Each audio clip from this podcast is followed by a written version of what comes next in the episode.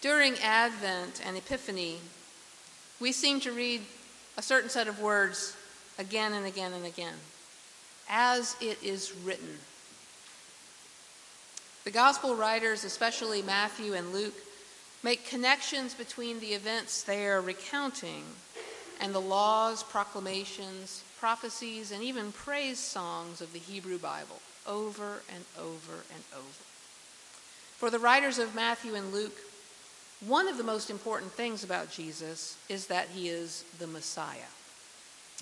Now, the Messiah was an interpretation of disparate texts in the Hebrew Bible that originally referred to many different events, like when Cyrus of Persia allowed the Jews in Babylon to return to Judea and directed them to rebuild the temple. But under the pressure of invasion, conquest, and seemingly permanent foreign rule in Palestine, Jewish elites saw something different in these disparate texts. Not a description of their past, but a promise of their future. God, who delivered them time after time, would do so again through a chosen one, the Lord's anointed, the Messiah. This idea was a beacon of hope in a dark time of tyranny and oppression. And so Matthew and Luke go back to the well of the Hebrew Bible over and over to draw those linkages for their readers. As it is written, so it unfolded. And in a couple of striking instances, we feel a strange reversal of this as it is written, when Jesus appears as the object of a religious rite. Surely Jesus had no need to be dedicated to God in the temple. Surely Jesus had no need to be baptized. These are the rituals that we non-deities do to align ourselves to the deity.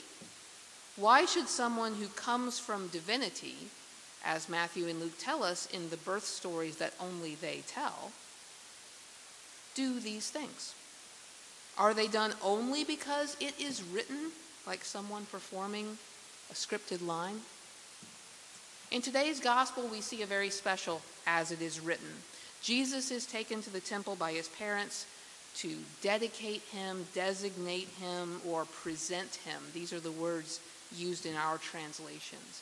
The Jewish ceremony, however, is usually described with the word redeem. The firstborn male of a Jewish woman had to be bought back, redeemed from the priesthood service that was his obligation. So now the weirdness of the ritual where Jesus is the object gets even weirder. Jesus, the Redeemer, is redeemed. And this is where I get reminded of my favorite theologian, Karl Barth, a Swiss pastor who openly opposed the Nazis in the nineteen thirties. We tend to read these moments, guided by the gospel writers, as signs.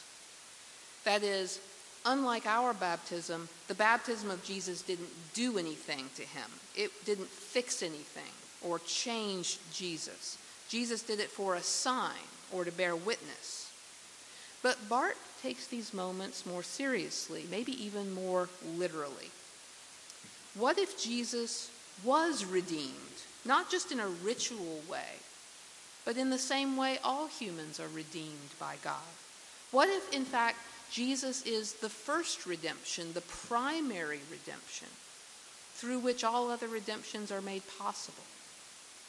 I feel like if we entertain this possibility, it starts us down the road toward a far more radical theology about Jesus. We tend to set Jesus apart from ourselves, put him in a special category.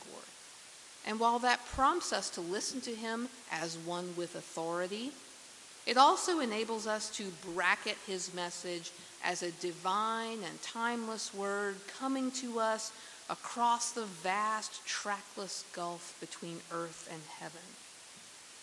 Simeon and Anna, connecting the baby Jesus in front of them with the scriptures they studied and the temple they served, were not responding to something far away and outside of their context.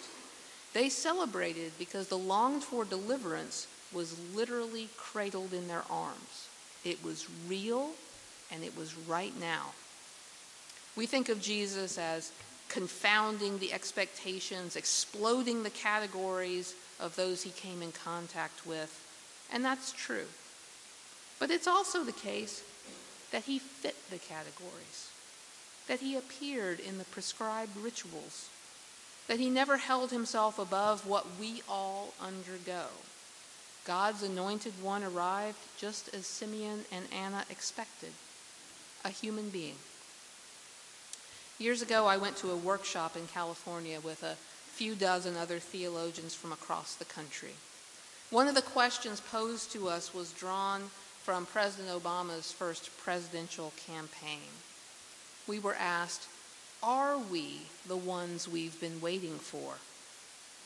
I watched in horror as these revered theological figures, whose books I'd read, whom I'd written papers about, shook their heads at this question and said, probably not.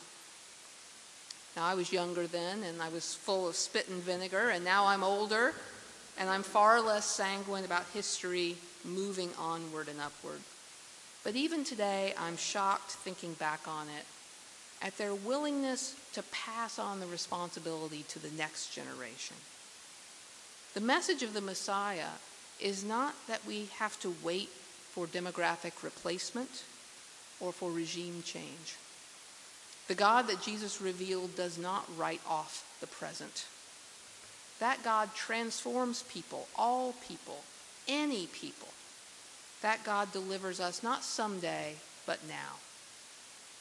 If the one we're waiting for is always in the future, then we're not waiting on a person.